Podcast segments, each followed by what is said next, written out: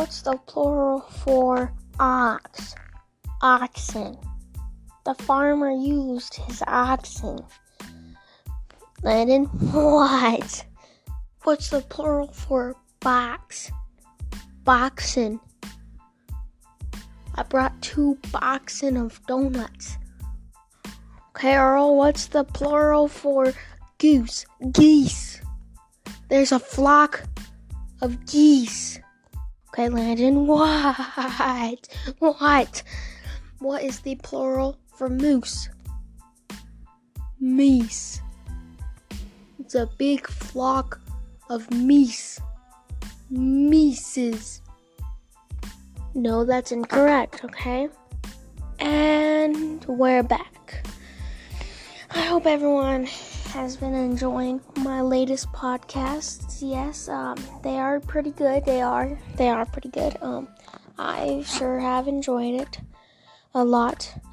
Now, these are my school days, part two. Yes, there's not a lot of uh, things to talk about my school days, but I can tell you I am going in to the eighth grade. Yeah, that's right. I'm at the top of the hill right now. Middle school, eighth grade. Uh huh. But the thing I don't understand is like why why don't they teach us stuff that we'll actually learn in the future? Like literally I'm not to be working at some place that says, "Okay, you're to be doing all the math that you learned in school."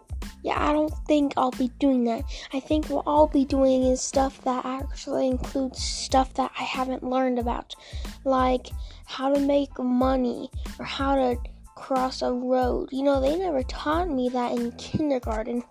No, no, they only taught me my months, which I never learned till like the seventh grade. They never, they probably talked about it like once every three months, and then we're done, and then we moved on to something else. April, August, July, and then if you brought something valuable, you know, all those kids that think they're so cool, just take it right off your head, your neck, your face. I guess if you're wearing a shirt, they'll rip it off. I've, n- I've never tried it.